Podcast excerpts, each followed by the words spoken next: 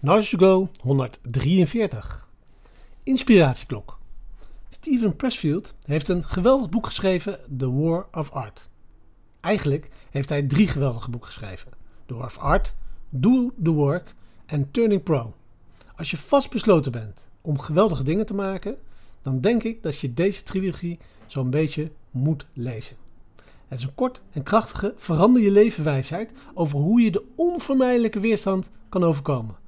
En uiteindelijk worden we er allemaal mee geconfronteerd als we doen waarvoor we bestemd zijn. Vandaag gaan we ons concentreren op een specifieke passage.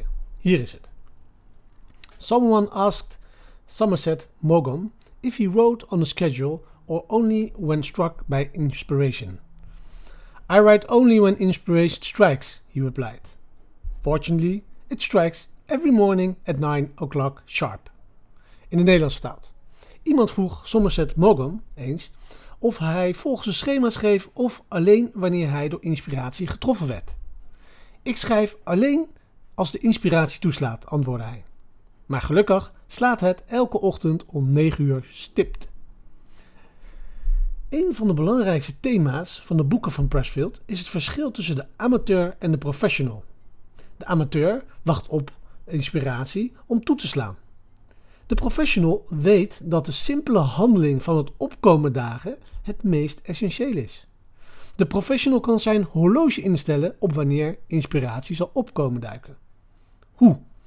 Nou, ze hebben de tijd genomen om uit te zoeken hoe hun idiosyncratische versie van hun masterpiece day eruit ziet.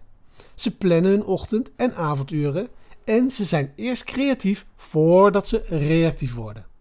Omdat ze prioriteit geven aan hun diepgaande werk. Dag in, dag uit. Als een professional. En dit leidt ons naar de microles van vandaag. Wanneer slaat inspiratie voor jou toe? En ik moet denken aan de wijsheid van Peter Drucker. Hij zei eens: I am told I am creative. I don't know what that means. I just keep on plodding. In het Nederlands.